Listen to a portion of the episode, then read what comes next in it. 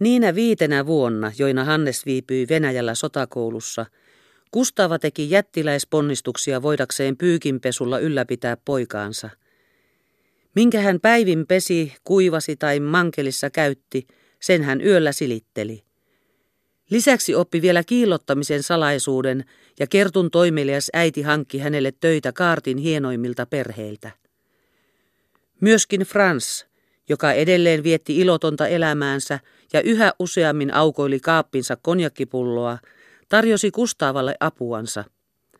Frans oli aina ollut enemmän huvitettu sisarensa kohtalosta kuin omastaan. Ja nyt, kun hänen kaartissa palvelevien poikiensa pääsemisestä junkkarikouluun ei voinut olla kysymystäkään, sillä ne istuivat arestissa yhtä usein kuin olivat vapaina – Jätti hän heidät Herran nimeen, tunnusti kerta kaikkiaan Kustavan menneen hänestä edelle ja antautui täydellä innolla tämän asioihin. Huomattuaan, miten Kustava raataa, miten se käsien ankarassa kolotuksessa kärsii saamatta niiltä edes unenkaan lepoa, pääsi Frans nyt tilaisuuteen soutaa aina valmiina olleen veneensä vihdoinkin esille. Tällä kertaa hän kuitenkin suoritti asian mitä suurimmalla varovaisuudella, souti kautta rantain, niin ettei kokka ollut koskaan suoraan Kustaavaan päin kääntyneenä. Eräänä päivänä hän aivan kuin satunnaisena mieleen juolahduksena esitti, että Kustava rupesi myymään eräänlaista tupakkia, jonka valmistelun ja muun käsittelyn hän kyllä lupasi opettaa – samoin kuin myös hankkia poliisin varalta valmistukseen ja myyntiin tarpeelliset oikeudet. Tätä ehdotustaan Frans alkoi nyt lakkaamatta uudistella luvaten vihdoin myynnistäkin pitää huolta, kunhan Kustava vaan ottaisi valmistaakseen. Ja niinpä, kun hän kymmenennen kerran otti asian puheeksi, huokasi töihinsä tuskaantunut Kustava syvään ja huoaestessaan antoi suostumuksensa. Nyt Frans vilkastui. Hänen alituisesta kaappiryypyistään tihkuisesti kimaltelevat silmänsä kirkastuivat ja kaikkiin liikkeihin tuli vanha eloisuus. Asian käytännöllinen järjestäminen oli hänelle aivan vähäpätöinen homma. Pian oli Kustaavalla tarpeelliset kojeet ja vehkeet. Tupakka osoittautui heti niin merkillisen halutuksi tavaraksi, että Kustaava sai ainakin puolet entisestä pitkästä työajastaan käyttää tähän käsiä leputtavaan ja samalla monin verroin tuottavampaan työhön.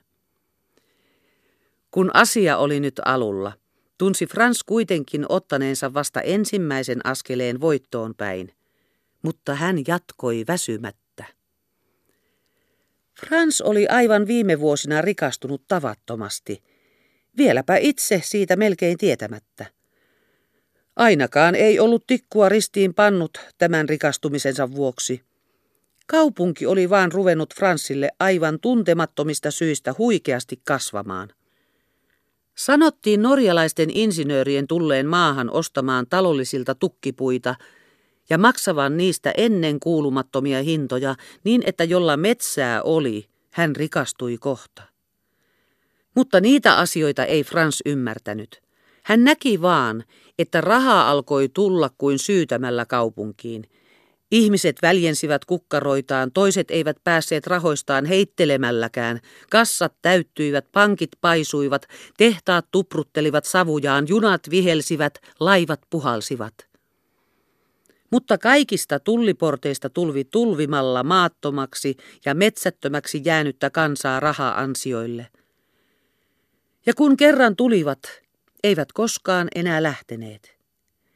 Niinpä kasvoi kaupungin väkiluku Fransin aikana kahdesta kymmenestä tuhannesta lähes sataan tuhanteen. Fransin rikkaus tuli ilmi näin. Hän rupesi panttaamaan vanhaa taloansa saadakseen lainan, jolla aikoi ostaa sen talon, missä Kustava asui. Kun hän rupesi rahapaikoista rahaa tiedustamaan, Luvattiin hänelle lainaa kolmasosa talon arvioidusta arvosta, mutta sen johdosta tapahtuneen arvion mukaan teki tämä kolmasosa kolme kertaa suuremman summan kuin minkä Frans oli alkujaan talostaan vaarin rahoja maksanut. Näin huomasi Frans olevansa tonttien huikean hinnan nousun vuoksi lähes kymmenen kertaa rikkaampi kuin oli itse luullutkaan. Ajaa huristella öisin jonkun vuoden pitkin katuja, ryypiskellä, nautiskella, sitten mitään tekemättä maata selällänsä ja herätä sadan tuhannen omistajana. Taikalinna, satujen ihmemaa, oli hänelle tämä kultainen kaupunki ehtymättöminen rikkauden lähteineen.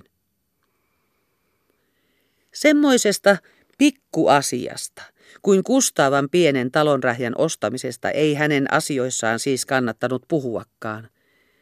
Sitä taloa ei oltu koskaan arvioitu, ja hän sai sen halvasta.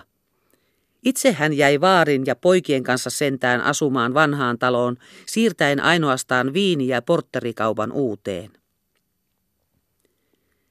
Tämä tuli kaikki jotensakin Kustavan tietämättä.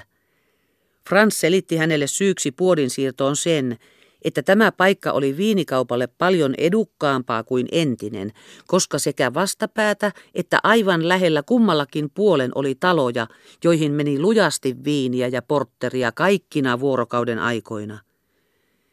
Tämän hän oli näin tunnustavinaan Kustaavalle, mutta muuten pelosta, ettei Kustaava vaan alkaisi mitään suunnitelmia hänen puoleltaan epäillä, oli kokonaisen vuoden ajan ihan hiljaa – Ainoastaan kaikin tavoin yritteli Kustaavan viihtymistä edistää ja ennakolta arvata hänen vähimpiäkin toiveitaan, mitä mukavuuksiin tulee. Vasta vuoden perästä ja muuttoajan onnellisesti mentyä ohitse, hän taas souti veneensä esille. Kustaavan sairastellessa lähes kuukauden päivät niin kovaa luukolotusta, ettei päässyt makuulta eikä voinut mitään ansaita, ehdotti Frans – että sisar nyt ottaisi haltuunsa hänen viinikauppansa, jossa tapauksessa he vaikka tasaisivat voiton keskenään, ja Kustava voisi silloin varmaan jättää kokonaan sikseen, ei ainoastaan pyykinpesun, vaan silityksenkin, ja saada käsivartensa jälleen terveiksi.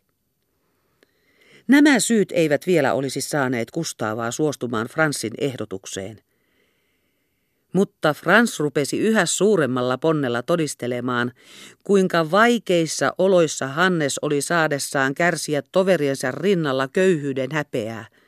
Sellainen ei sovi upseeriksi aikovalle, sanoi Frans, sillä upseeri on korkean esivallan palvelija. Suutari pysyköön lestissänsä, voivat Hannekselle sanoa, ja ehkä sellaisesta kitsastelemisesta hänen majesteettinsakin saattaa suuttua. Ajattelepa sitä, Kustaava Kulta. Tämmöinen puhe vaikutti Kustaavaan, sillä hän myönsi veljinsä olevan oikeassa. Eikä Fransin tarvinnut kuin pari kertaa terästellä näitä samoja sanojaan, niin Kustaava taas raskaasti huokasi – ja huokaistessaan suostui viini- ja portteripuotiin. Frans sai aivan kuin uutta elämisen intoa. Raskas paino, jolla hänen sisarensa mykkä tuomitseminen oli toistakymmentä vuotta alin omaa häntä painanut ja joka oli saavuttanut hänet ikäviinsä väkeviä maistelemaan, helpponi nyt tuntuvasti. Sillä mitään muuta omaa tuntoa kuin tämän sisarensa mielipide ei Fransilla ollut. Mutta haave, että Kustaava kerran suostuu alkamaan rikastumista samalla tavalla kuin hän itsekin oli alkanut, oli sen tähden hänen mielessään valoisimpana, vapauttavimpana tulevaisuuden toiveena. Hei vaan! Jos kerran niin kävisi, saisi hän sellaista tarmoa, että pääseminen kivimuurien omistajaksi ja vaikkapa pääkaupungin kaikkein rikkaimmaksi mieheksi olisi hänelle pelkkää leikintekoa. Maailman me sinun kanssasi valloittaisimme kustaava kulta. Fransin laskut, mitä viini- ja portterikauppaan tuli, näyttäytyivät täsmälleen oikeiksi. Menekki oli uudessa paikassa lähes kolminkertainen. Ja kun hän sai aikaan vielä sen, että sisar otti talon puotineen vuokralle, nousivat Kustaavankin tulot kohta niin suuriksi, että saattoi lähettää Hanneksellensa toista sataa markkaa kuukausittain. Saatuaan näin sisarensa sidotuksi viini- ja portteriliikkeeseen, Frans ryhtyi tekojensa kauniiseen viimeistelyyn. Hanneksen tulevaisuuteen vetoaminen oli näin osoittautunut siksi pettämättömäksi sillaksi, jota myöten Kustaavan sai astumaan kaikkien entisten epäilyksiensä ylitse. Punaiseen nokkaansa nuuskaa töhertäen Frans nyt rupesi sanomaan. Kuulepas Kustava kulta. Oletko sinä koskaan nähnyt minkään upseerin keskellä päivää kulkevan näillä meidän kaduillamme? Kustava vastasi, en ole kyllä nähnyt. Frans aivasti ja sanoi, et ole nähnyt, sillä upseerin puku on arka kunniasta ja ainoastaan hienoimmat kadut ovat heille kyllin hienoja.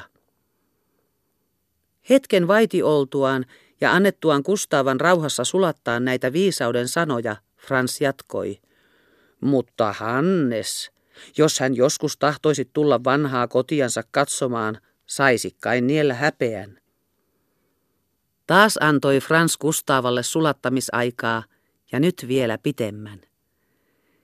Nähtyään, että Kustava jo alkaa olla tästä uutisesta hämillään ja liikuttelee huuliansa, Frans sanoi, no, mitä me voimme kadullemme, se on sen näköinen kuin on, mutta voisimme ainakin laittaa tämän oman hökkelimme vähän parempaan kuntoon, ettei hän ainakaan tänne sisälle astuessaan häpeää tuntisi.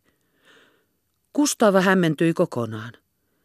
Hän ei ollut tätä asiaa tullut koskaan vielä ajatelleeksikaan. Nyt kun Fransen sanoi, tuntui hänestä itsestäänkin aivan mahdottomalta, että Hannes upseerina ollen istuisi näille mustuneen keittiön penkeille ja söisi yhdessä heidän kanssaan heidän ruokakupeistaan kattamattomalta pöydältä. Uusi ajatus tuli niin äkkiä, että Kustava peräti hätääntyi.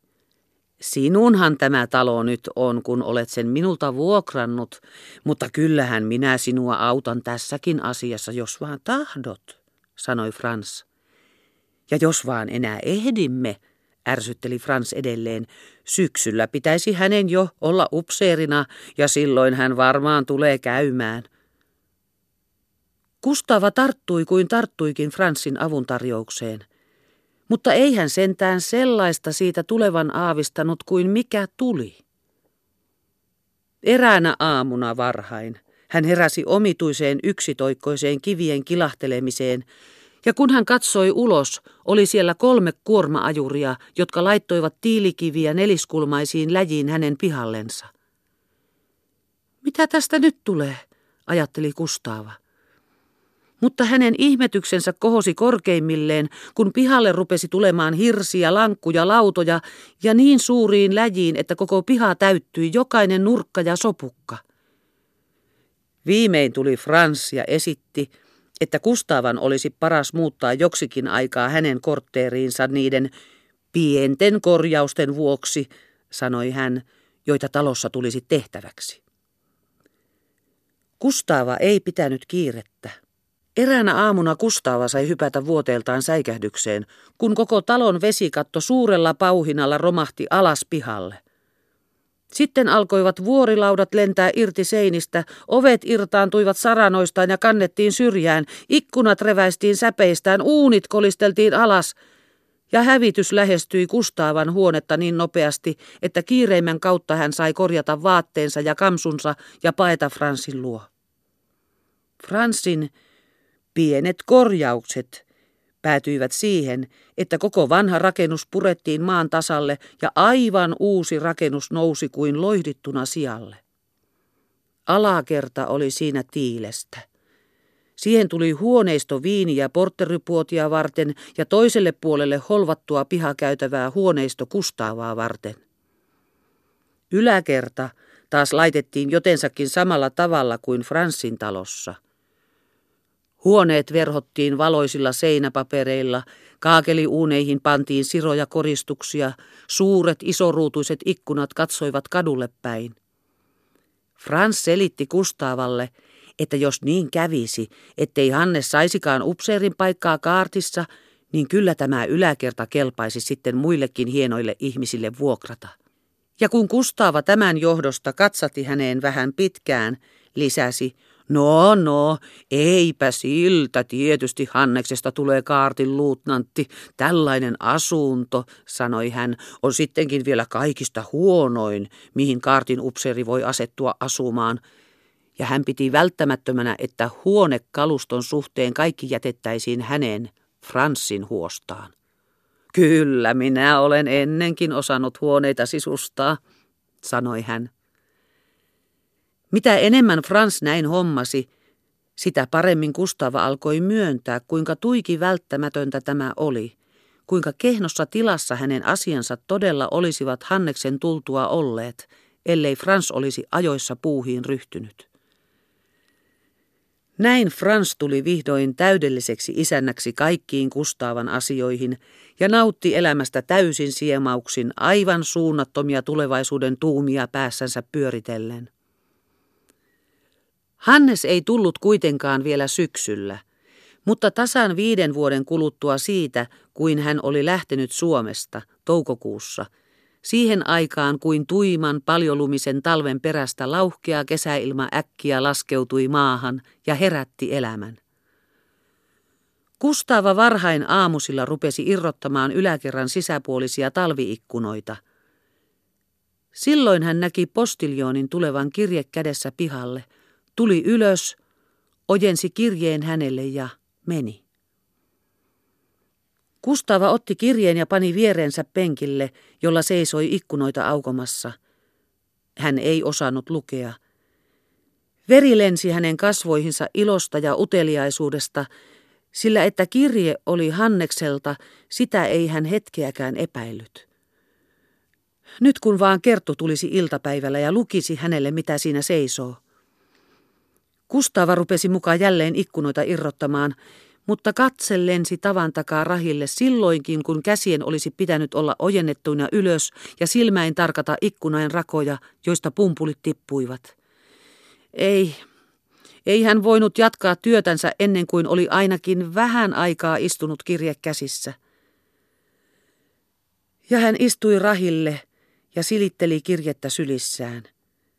Siinä Siinä nyt oli kaikki, mitä varten hänen sydämensä tykki. Vastaukset vuosien kysymyksiin ja kaipauksiin. Missä sinä olet? Mitä ne tekevät sinulle? Ajatteletko äitiäsi? Tuomitsetko häntä, kun hän on sinut viskanut vieralle maalle, vieraitten ihmisten pideltäväksi? Kustava varovasti avasi peukalollaan kirjekuoren kulmaa, aukasi enemmän – Kunnes kirje alkoi liikkua, vielä vähäsen repäsi kuoren paperia ja kirje irtausi.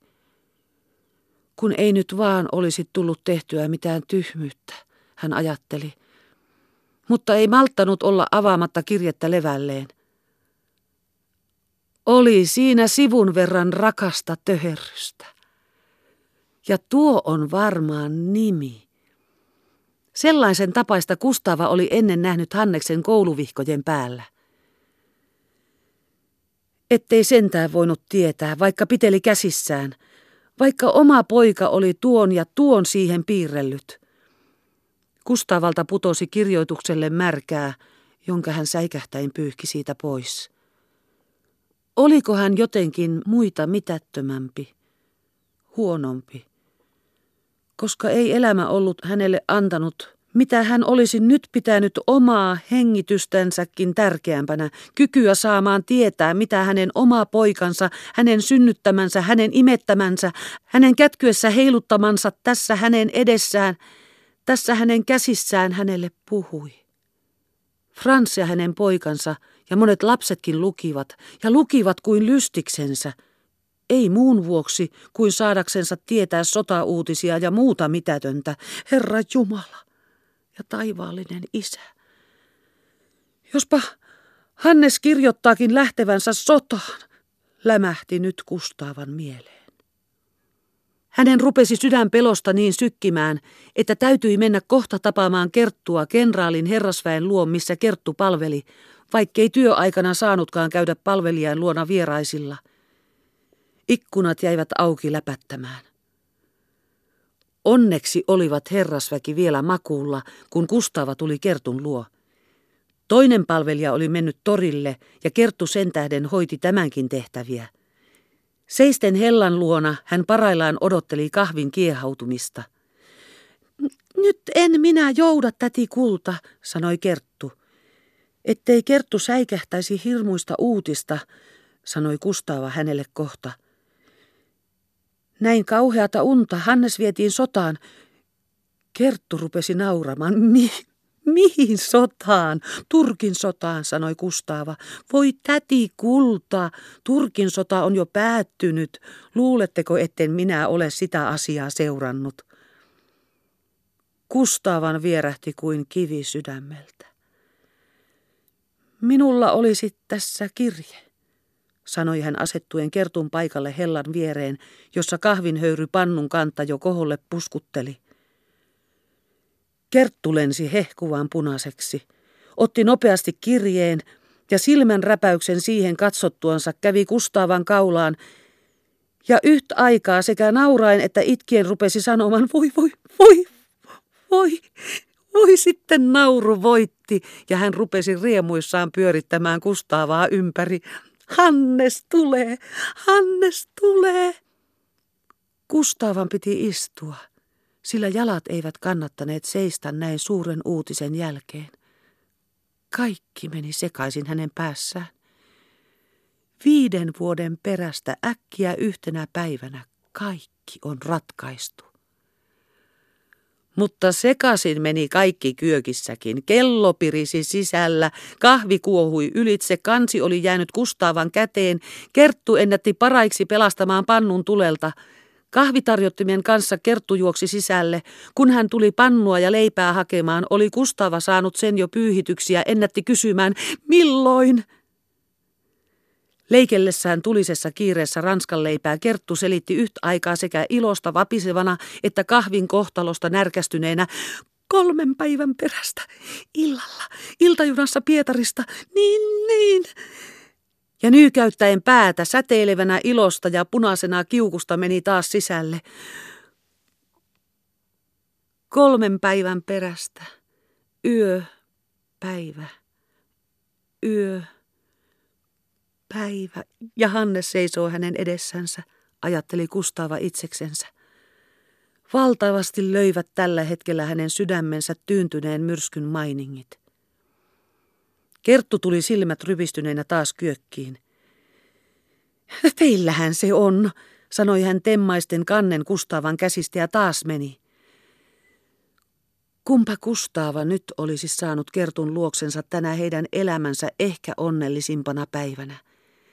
Siellä ne kahvit vasta olisi keitetty, ja he olisivat istuneet ja puhuneet Hanneksesta kolme päivää ja kolme yötä. Kerttu tuli Kustaavan luo ja sanoi, nyt täti kulta, menkää, en jouda.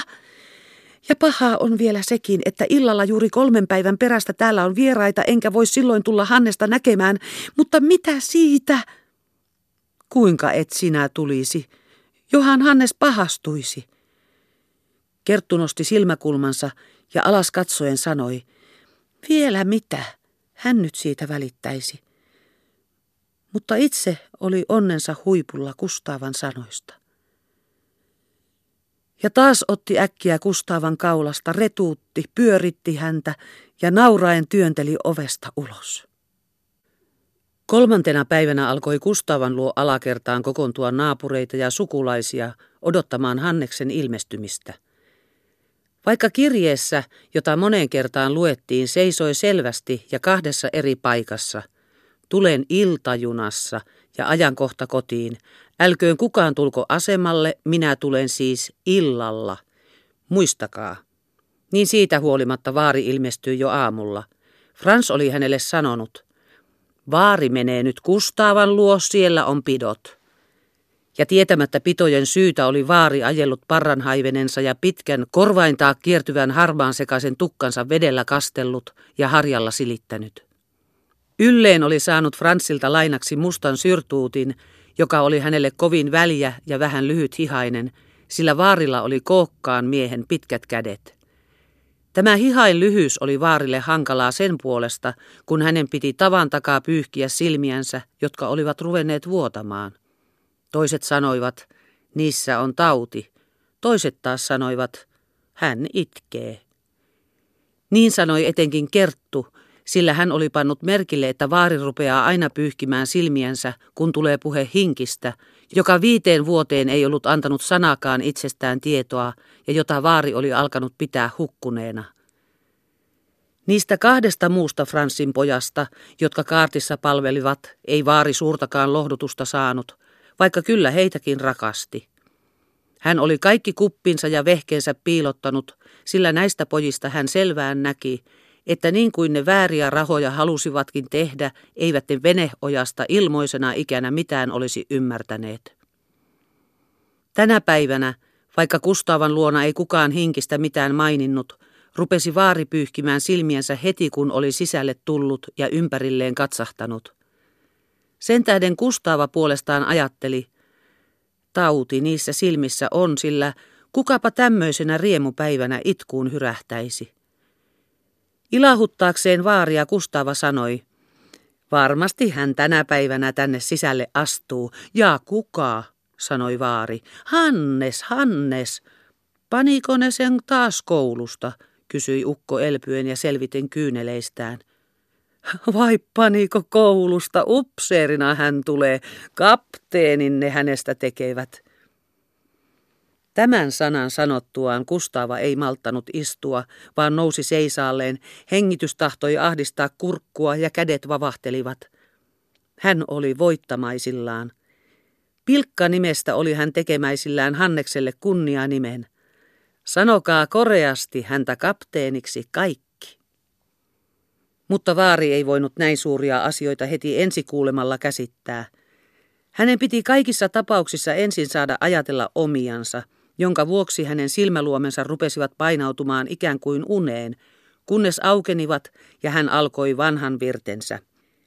Siihen aikaan, koska minä Siperiasta Suomeen kävelin, mutta Kustavalla oli nyt paljon muuta tekemistä ja ajattelemista, eikä hän sen vuoksi kuunnellut sanaakaan.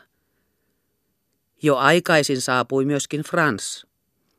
Hän oli ottanut tapauksen täydellisen juhlan kannalta ja maistellut pitkän päivän varoiksi kaapistansa niin vahvasti, että kasvot olivat turpean punaisina ja silmät tahmeina. Oli tuonut mukanaan kaksi suurta loistavan väristä öljypainokuvaa, jotka esittivät heidän majesteettejään keisari Aleksanteri kolmatta ja hänen korkeata puolisoansa keisarinnaa kruunauspuvuissa. Tästä keksinnöstään itse melkein kyyneliin asti liikutettuna Frans nyt ehdotteli kuvat ripustettaviksi seinään niin, että ne heti näkyisivät ovesta sisään astuville ja panisivat tuntemaan, mikä suuri siunaus oli tätä matalaa majaa kohdannut se kun oli nyt Hanneksen kautta tullut ikään kuin suhteisiin valtakunnan korkeimpien huippujen kanssa. Ehkä oli tässä majassa niitä, jotka olivat eläessään vääryyttä tehneet, ehkä niitäkin, jotka olivat suoraan esivaltaa vastaan rikkoneet. Nyt oli sentään kaikki sovitettu, ja lainkuuliainen nöyryyden ja alamaisuuden henki oli tästä edes täällä vallalla. Kuvien seinään kiinnittäminen ja naulojen naputtaminen suoritettiin äänettömällä juhlallisuudella. Ne muut vieraat, jotka olivat silloin jo saapuneet, vaihtoivat ajatuksia kuiskuttelemalla ja jotka olivat sukua Kustaavalle, tunsivat olevansa vieraampien kadehtimia. Lovisa, Kertun äiti, se hienon maailman tuntija, joka oli saanut lomaa kasarmilta ja myöskin tullut Kustaavan luo, Katseli kuvia päätänsä kallistellen ja pitäen nyrkkiään toisen silmänsä edessä, jonka jälkeen sanoi kuvat erittäin onnistuneiksi. Tämä Lovisan käytös kohotti myöskin suuresti juhlatunnelmaa. Kustavan huone täyttyi illemmällä vieraista. Saapuneet olivat myöskin Franssin neljä poikapuolta, hänen vaimovainajansa lapsia ensimmäisistä naimisista. Albert, Emil, Johan ja Oskar – jotka Frans oli jo pieninä toimittanut pois läheisyydestänsä oppipojiksi verstaihin. He olivat nyt lähes 30 ikäisiä juroja, karkeakouraisia työmiehiä.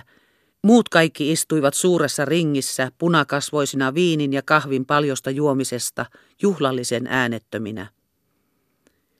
Viimeiseksi saapuivat Franssin omat pojat, kaartilaiset Haagert ja Wilhelm.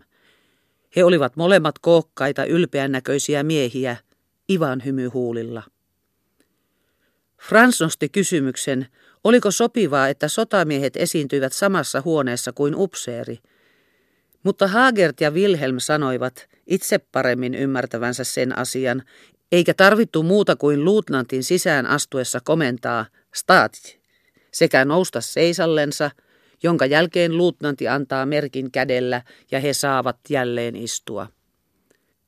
Frans arveli tähän, että samasta komennuksesta olisi paras muidenkin nousta seisaalleen, mutta Lovisa vastusti jyrkästi tätä mielipidettä ja neuvoi, että tervehdys oli tapahtuva näin. Ensin menee Kustaava kynnykselle vastaan ja tervehtii, sitten tervehtii Frans ja sitten muut. Vaarin unehutit, sanoi Haagert Lovisan takaa bassollansa. Ja kun kaikki katsahtivat vaariin, istui tämä muista syrjässä rintaperillistensä ja jälkeläistensä lauman takana, joka oli kotimaastansa tietämättömäksi tähän kaupunkiin syntynyt, ja itki niin katkerasti, että pää tutisi. Silloin kaikki rupesivat sanomaan, ei silmissä vikaa ole, mutta joku suru sitä vaivaa. Ja jättivät hänet omillensa. Sillä välin, kun vieraat näin istuivat ringissä Hannesta odottamassa, oli hän kuitenkin aikaa sitten Helsingissä. Hän oli tullut jo aamulla voidakseen ensin käydä komendantin ja pataljoonan päällikön luona tervehdyksellä ja rauhassa suorittaa muut viralliset asiansa. Asemalta hän oli ajanut hotelliin ja ottanut siellä itsellensä huoneen niiksi päiviksi, joina aikoi viipyä Helsingissä.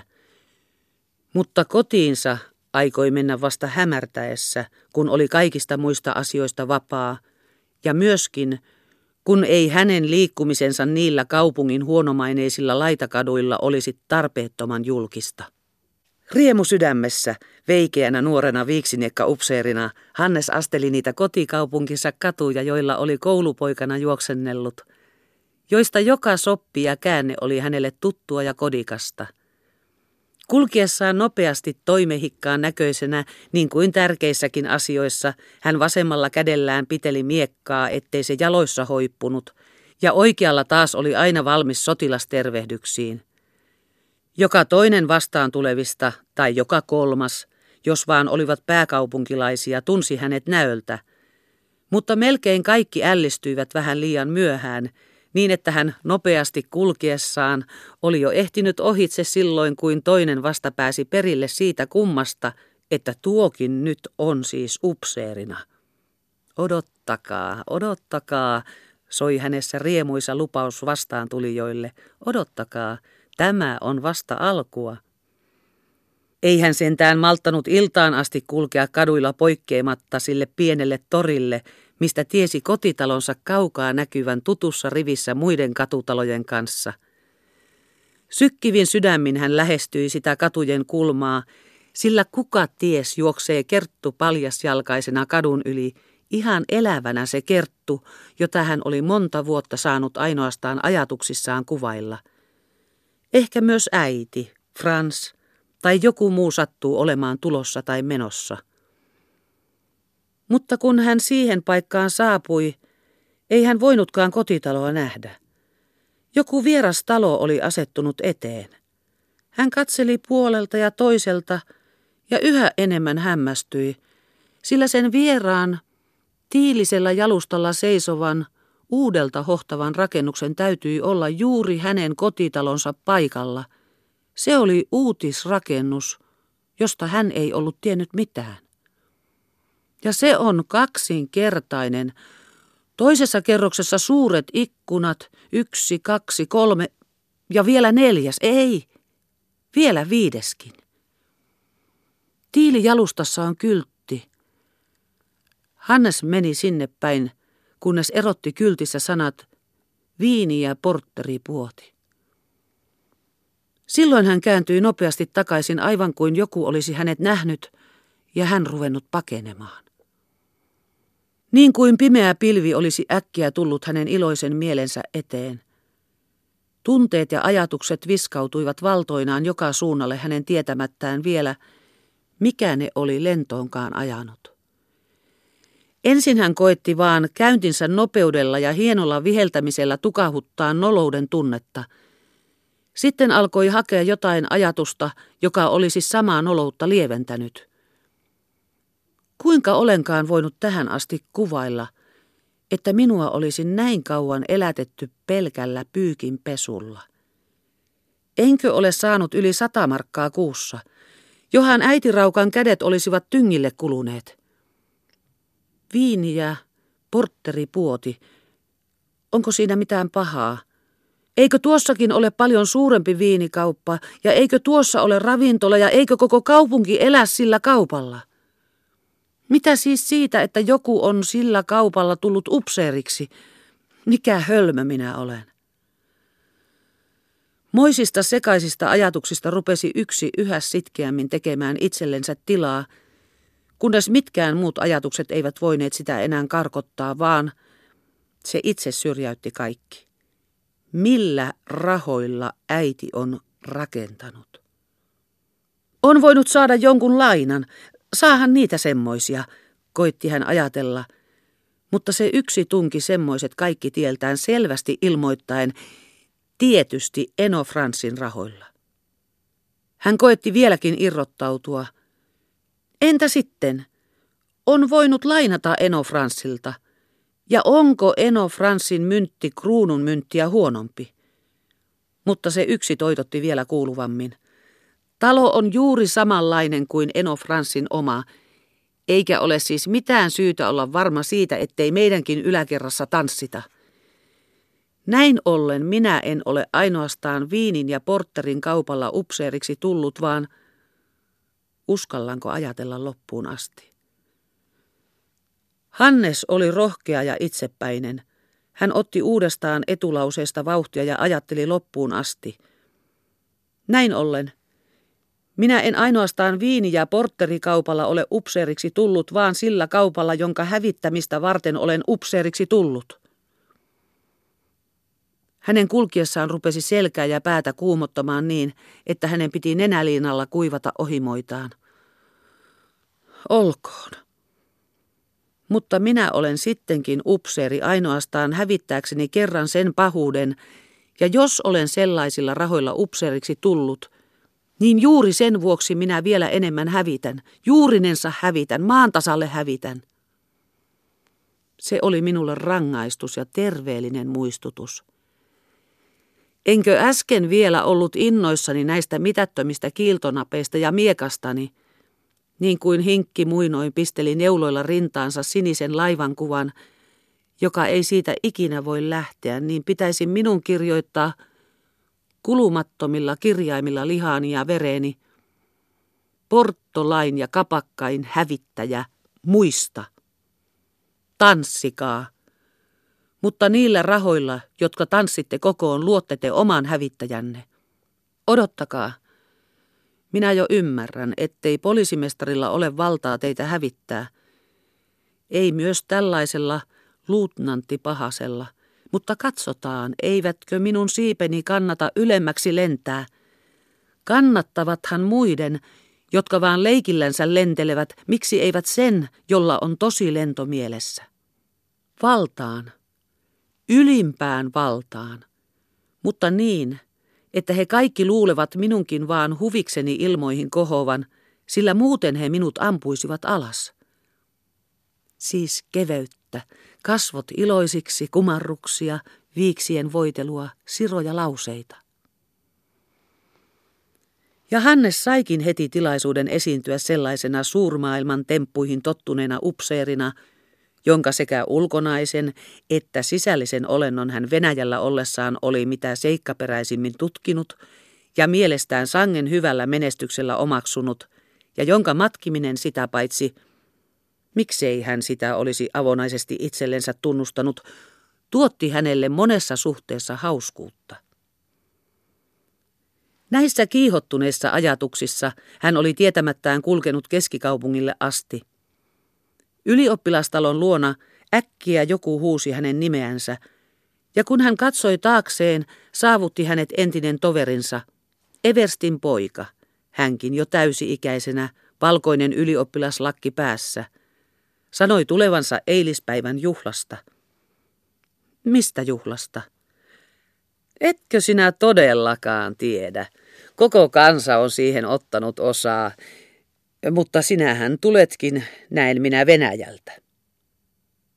Ne asiat, joista tämä toveri nyt alkoi innostuneesti kertoa, olivat Hannekselle aivan tuntemattomia. Koko programmi toimeen, hoki toveri. Ja niin paljon Hannekselle hänen puheestaan selvisi, että tarkoitus oli saada yliopisto, koulut, virkamiehet, hallitus, sotaväen päällystö, poliisikunta, kaikki suomalaisiksi, että olisi omat suomalaiset sotaupseerit, omat suomalaiset poliisimestarit, omat suomalaiset senaattorit ja niin edelleen. Se sopii minulle, ajatteli Hannes. He valmistavat minulle tietä. Hannes innostui kuuntelemaan toverinsa puheita. Kaikki tuo oli todellakin syntynyt aivan kuin häntä varten, avaamaan hänelle mahdollisuuksia. Hänen katseensa sattui kelmeään kuun hahmoon, joka laskevan auringon mukana näkyi keväisellä taivalla, ja sykäyttävä riemu täytti hetkeksi hänen rintansa. Tämmöisen riemun tunnossa oli hänen käyntinsä niin notkeata, koko hänen käytöksensä niin sulavan veisteltyä, että sen ehdottomasti täytyi tehdä vaikutuksensa. Hänen toverissa pysähtyi, peräytyi pari askelta hänestä, katseli häntä kiireestä kantapäähän ja sanoi, sinun täytyy tulla meille. Kelpasin, ajatteli Hannes. En paraalla tahdollakaan jouda, vaikka tunnustan, että olisi velvollisuuteni, sanoi hän. Mitä vielä? Kyllä sinä joudat. Saat meillä tänä iltana nähdä Suomen kaikki suurmiehet. Tulet heille esitetyksi. Me teemme sinustakin suurmiehen. Elä Herran nimessä. Sinun täytyy kerran tulla Suomen vastaperustetun sotaväen päälliköksi, niin juuri. Tämähän jo alkaa kuulua kapinalliselta, leikki Hannes.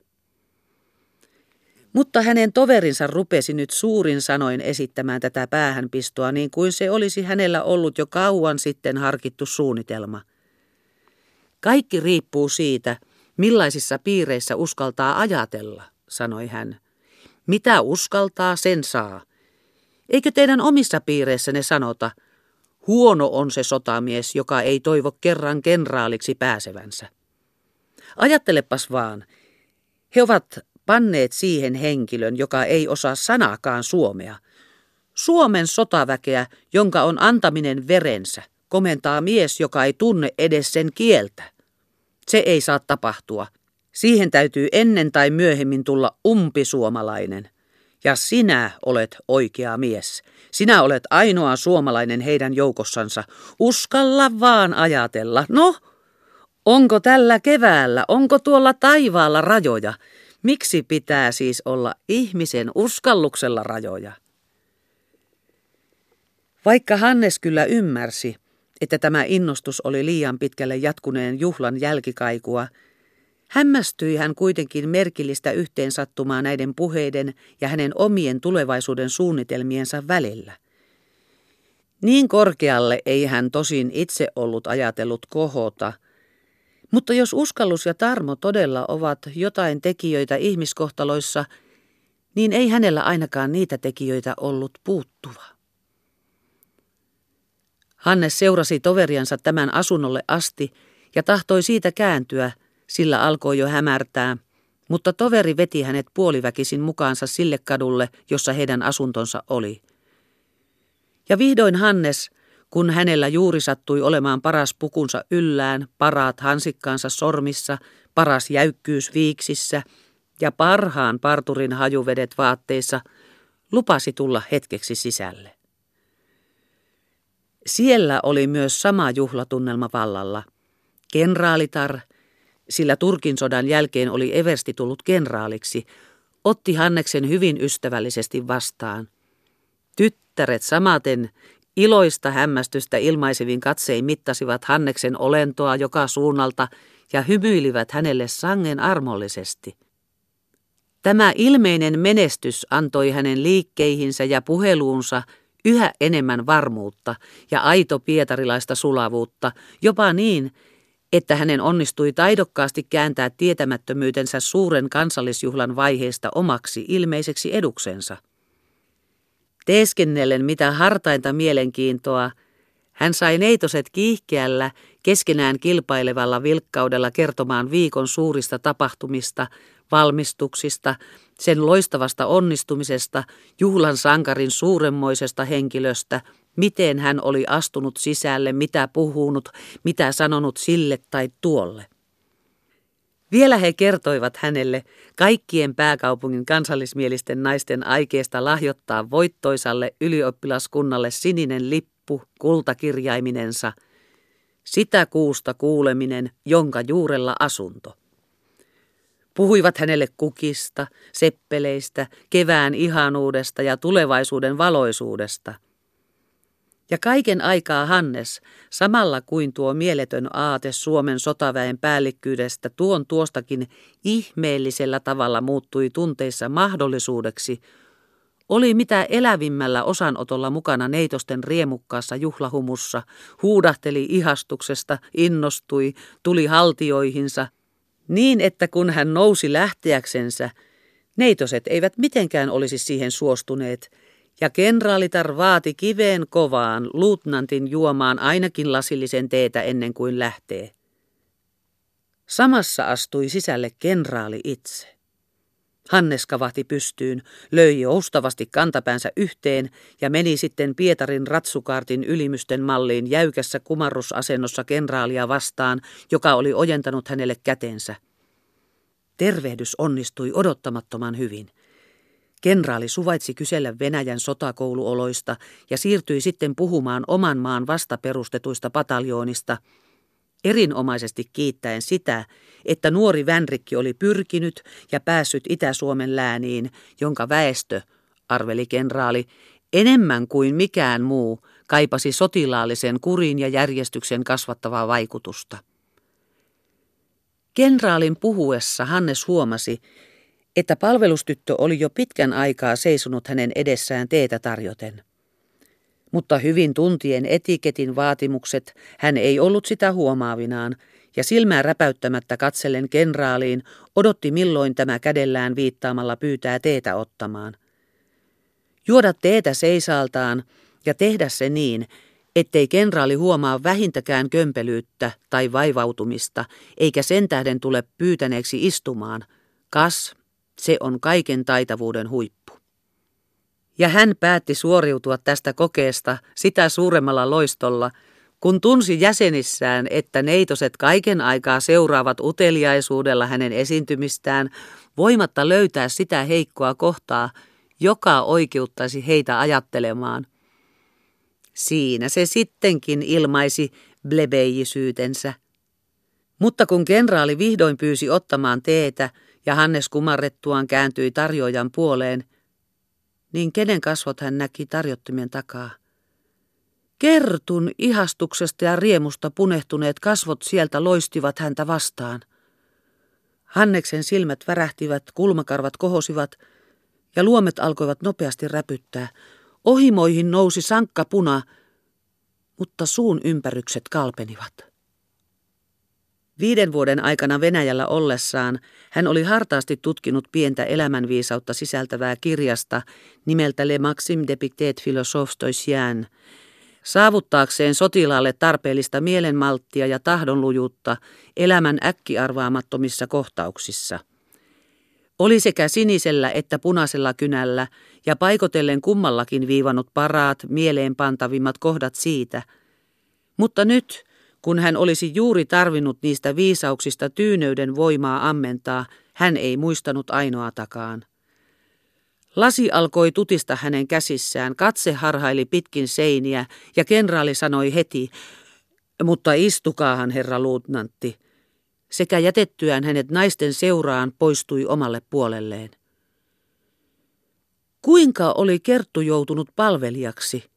Kuinka Kerttu oli juuri tänne keksinyt hakeutua? Oliko Kerttu ilmassut täällä suhteensa häneen? Ne olivat kysymyksiä, joihin Hannes turhaan koitti tavoittaa vastausta. Kenraalitar ja tyttäret olivat pian jälleen virittäneet samat vilkkaat puheet, jotka kenraalin tulo oli äsken keskeyttänyt.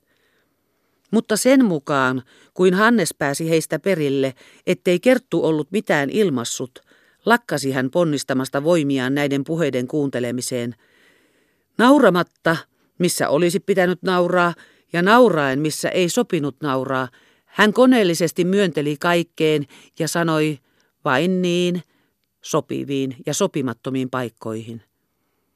Asema tuli yhä tukalammaksi, sillä hän lopulta ei nähnyt, ei kuullut, ei ymmärtänyt mitään.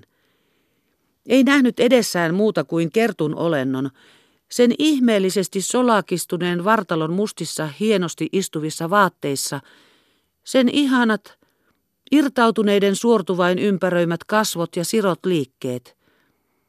Ja niinä hetkinä, jolloin Kerttu tuli sisälle, Hanneksen huomiokyky lakkasi kokonaan tottelemasta häntä kääntyen väkipakolla Kerttuun, jopa väkipakolla kääntäen hänen päätänsäkin sitä kohden, missä Kerttu liikkui. Joten hän oli itse minä hetkenä hyvänsä ilmaisemaisillaan sen, minkä Kerttu oli nähtävästi osannut salata. Ja kansalliset suurmiehet tulivat, ja hänet esitettiin suurmiehille, mutta hän ei nähnyt mitään. Ja suurmiehet söivät ja joivat ja puhuivat sekä yksitellen että yhteisesti keskustellen maan tulevaisuudesta, ja hän ei kuullut mitään. Sillä hän ajatteli ja ihmetteli vaan yhtä. Sitä, että se nainen, joka oli tarjottimien takaa katsonut hänen riemusta loistavin rakastuneen silmin, oli Kerttu. Mutta mikä teitä oikein vaivaa, herra luutnantti, kuuli hän vihdoin nuoremman neideistä nauraen kysyvän. Silloin hän huomasi, että hetkenkin viipyminen täällä voi neideissä herättää perusteellisia epäluuloja hänen ja Kertun keskinäisestä tuttavuudesta ja tulla siten hänen tulevaisuudelleen mitä tuhoisammaksi. Sen vuoksi hän hyvästeli ja katosi. Vähän ajan perästä tuli Kerttu saliin ja katseli ympärillensä, teki asiaa herrainkamariin ja katseli ympärillensä, meni vierashuoneeseen ja katseli ympärillensä. Ja meni kyökkiin ja sanoi Köksälle, Enkö minä ole teitä aina auttanut? Köksä sanoi, olet. Kerttu sanoi, nyt auttakaa te minua. He ovat syöneet. Ja ennen kuin lähtevät, ehdin minä juosta Kustavan luo. Köksä sanoi, ole rauhassa. Näin minäkin hänet ovenraosta. Ai ai, kuinka komea luutnantti hänestä on tullut, mutta kyllä hän ei sinusta enää huoli. Juokse nyt vaan sentään itse kysymään häneltä. Kerttu oli jo juossut ulos. Liina päässä hän huristi sen matkan muutamassa minuutissa. Kustavan luona ei ollut enää ketään vierasta. Kun Kerttu juoksusta hengästyneenä tempasi oven auki ja kynnykseltä katsahti Kustavan huoneeseen, paloi siellä yksi ainoa kynttilä. Mutta Hannes istui kuin istuikin Kustavan vieressä. Täällä hän istuu ja tuliaisiksi toruu minua, sanoi Kustava Kertulle puoleksi leikillä, puoleksi todella valittaen. Tervehtimättä Kerttua Hannes nousi ylös ja rupesi kävelemään nopeasti edestakaisin niin kuin hän ennen muinoin teki, kun Kerttu ei osannut läksyjänsä. Silmäkulmat olivat hänellä nytkin samalla tavalla koholla, huulet hörössä, ja ankara katse harhaili pitkin permantoa sopivia torumasanoja hakien. Hän toruu minua, kun olen muka pannut sinut palvelukseen, mutta minäkö sen olen tehnyt, sanoi Kustava Kertun puolustusta pyytäen. Tästä pitää tulla paikalla loppu, sanoi Hannes kiivaasti, melkeinpä ettei jalkaa polkaissut. Kerttu luuli hänen tarkoittavan, että heidän suhteestansa piti tulla paikalla loppu. Ja sen vuoksi, niin kuin Kerttu oli vielä ovella, jota ei ollut vielä jälkeensä kiinnikään vetänyt, alkoi Kerttu maahan katsellen sormillaan nopeasti hieroa oven kahvaa, josta piteli, ja suu aukeni noloon kärsivään ilmeeseen. Voiko olla mitään sen tyhmempää, puhui Hannes. Voiko olla sellainen kananpää? No niin, niin, noin se on minuakin koko ajan torunut, lohdutteli Kustava Kerttua, joka painoi päätänsä yhä alemmas. Hannes vaan käveli kiivaasti toruen. Ja jos Kerttu olisi saanut palveluspaikan esimerkiksi jossain Porvoossa tai Lovisassa, en minä puhuisi mitään. Mutta nyt on hän juuri siellä, missä hän vähin saisi olla. Ei hän ikinä pääse Pian nimestä. Ajatelkaamme, että minusta tulisi kerran – hän aikoi ensin sanoa sotaväen päällikkö, mutta sanoi sentään vaikkapa kapteeni. Eikö Kerttu siis ymmärrä, että kun me menemme naimisiin, ei Kerttu saa olla piika? Nämä sanat kuultuansa Kerttu juoksi Kustavan luo ja langeten hänen eteensä nyyhkyttäen kätki päänsä hänen sylinsä. Mutta tämä oli sitä kertun onnen ja ilon itkua, sillä hän oli kuullut Hanneksen sanat, kun me menemme naimisiin. Ja siis aikoi Hannes mennä hänen kanssaan naimisiin. Ja mistään muusta ei Kerttu välittänyt. Sen rinnalla oli kysymys siitä, miten hän peseytyy vapaaksi piianimen häpeästä. Aivan vähäpätöinen ja helppo asia. Mutta Hannes luuli Kertun itkevän hänen kovuttansa. No, no, Kerttu, älä huoli itkeä, kyllä me tästä selvitään. Näistä sanoista Kerttu sai vielä enemmän varmuutta siihen, että Hannes aikoo ottaa hänet, ja kun Kustava vielä silitteli hänen päätänsä, kasvoi hänen onnensa niin suureksi, että hän itki ihan valtoinansa. Sellaista surua ei Hannes enää voinut kestää, vaan meni ja otti Kerttua kädestä. So, so, so, tyttö, saako noin itkeä? Puhui hän lievästi toruvalla äänellä – ja veti Kertun polvellensa istumaan sekä rupesi puhumaan toisista asioista, että Kerttu unohtaisi surunsa. Mikä se Kertun oikea nimi taas onkaan? Eihän Kertun nimi oikeastaan ole Fagerlund. Vaikka Kerttu jo oli herennyt itkemästä, hytkytti häntä vielä niin, että hän sai vaivoin äänetyksi Tyrr. Tyrr. Kuinka se olikaan, sanoi Hannes. Tyrr. Vän? Niin oikein. Tyrväntäinen on Kertun oikea nimi. Mutta Fagerlund on sentään toistaiseksi parempi. Neiti Fagerlund. Nyt rupesi Kerttua yhtä paljon naurattamaan kuin häntä oli itkettänyt. Ja he nauroivat kaikki kolme – Aina kun he taas katsahtivat toisiinsa, täytyi heidän purskahtaa uuteen nauruun, niin että lopulta Hanneskin pyyhki naurun tähden kyyneleitä silmistään ja hieroi niskaansa. Kunnes Kerttu äkkiä hyppäsi ylös hänen polveltaan, katsoi säikähtäneenä kelloon ja ehtimättä edes hyvästellä juoksi liinaa päähänsä sitoen ulos. Hänen mentyänsä Hannes tuli jälleen totiseksi, nousi kävelemään, pyyhki otsaansa ikään kuin tuskitellen – sitten pysähtyi Kustavan eteen ja sanoi nöyrän hiljaisella äänellä, kenen on tämä talo? Kustava vähän säpsähti Hanneksen hiljaista ääntä. Puolet on Eno Franssin, mutta puolet hän sanoo lankeavan minulle perintönä vaarin jälkeen. Rahalla on aina joku pimeä alkuperä, sanoi Hannes raskaasti huokaisten. Entä viinikauppa? Se on nyt minun. Hannes tuli vielä lähemmäksi äitiä ja osoittaen sormella ylöspäin kysyi melkein kuiskaten. Ja kuka asuu tuolla? Ei vielä ketään asu. Miksi se siis on rakennettu? Mitä me ymmärsimme? Luulimme sinun ottavan kertun kohta. Hanneksen vierähti suuri paino sydämeltä ja koko maailma valkeni. Siis ainoastaan viini, portteri ja tupakkikaupalla. Ei, ei, ei, sanoi hän ankarasti, kuten aina kun oli hyvillään. Siitä naimisesta ei voi tulla mitään. Minä matkustan pois hyvin kauaksi aikaa ja Kerttu muuttakoon heti siitä paikasta, heti, sanon minä. Ruvetkoon aluksi vaikka ompelijaksi tänne teidän luoksenne. Hannes tuli hiljaiseksi ja sanoi, he eivät ottaneet minua kaartiin. He sanoivat, kaartiin pääsee vaan kadettikoulusta. Mutta kadettikouluun he eivät päästä muita kuin parempisäätyisiä. Se olkoon heidän asiansa. Minä tahdon nyt siis mennä Pietarin sota-akatemiaan. Mikä se on? Se on valtakunnan korkein sotaopisto, joka avaa tien kaikkiin kaarteihin.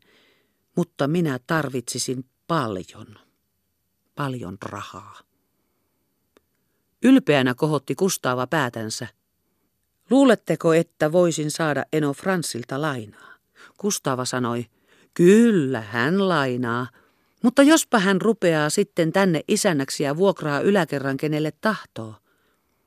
Hannes oli kahden vaiheella sanoakko, vuokratkoon, sillä ilman rahoja ei hän koskaan voi valtaan päästä, Mutta ilman valtaa ei hän koskaan voi porttoloita hävittää. Silloin Kustava näki hänen ajatuksensa ja pelasti hänet sitä sanaa sanomasta. Lähde, Hannes. Sinä saat rahaa minun kädestäni. Ja Hannes tyytyi olemaan kysymättä, mistä äiti ottaa rahat. Hän rupesi taas nopeasti kävelemään edestakaisin Kustavan huoneessa, vaipuen niin syviin mietteihin, ettei lainkaan muistanut huonetta, missä oli, eikä äitiä, joka hiljaa hänen ympärillänsä häärien laitteli hänelle vuodetta. Ymmärränhän minä, että ajatus Suomen sotaväen päällikkyydestä on mielettömyyttä. Tietysti, tietysti ymmärrän. Mutta se on kuitenkin mielettömyyttä ainoastaan nyt. Jos sitä vastoin nuo suurmiehet kerran todellakin saavuttavat sen vallan, johon pyrkivät, niin tulee kysymys myös sotaväen päällikkyydestä. Silloin pitää olla mies käsillä, ja silloin se ei ole enää mielettömyyttä. Valmistua, valmistua. Ja hänen mielensä ehdottomasti muistuivat hinkin sanat. Ei sivelistit mitään merkitse sellaiset lasisilmäherrat, Mäskiksi menisivät, jos Viaporista ammuttaisiin. Siinä oli hinkki peräti oikeassa. Ehdottakoonpa joku sivelisti, vaikkapa kuinkakin oppinut, että porttolat olisivat kiellettävät. Kohta asetetaan komiteoja, jotka esittävät asian kaikki puolet, historialliset kehitykset, tuhannet seikat ja asianhaarat, ja loppusumma on se, että porttoloita ei voida kieltää. Mutta sanokoonpa se, jolla on valta kääntää tykin suu kaupunkia kohden, vaikka vaan kuiskatkoonkin, korjatkaapa porttolanne. Heti ovat porttolat jäljettömiin kadonneet. Äiti kävi hiljaa häntä hihaan, osoittaen, että vuode oli valmis. Ja hän muisti taas, missä oli. Muisti äidin lupauksen hankkia rahat – ja oman päätöksensä olla kysymättä, mistä äiti ne rahat ottaa. Tuli niin kova halu pian, pian toteuttaa tulevaisuus ja siten päästä lyömään pirstaleiksi myös nämä nykyisyyden mitättömät, ilkeästi kalvavat ristiriidat. Pois täältä. Pois suuriin voiman ja tarmon ponnistuksiin.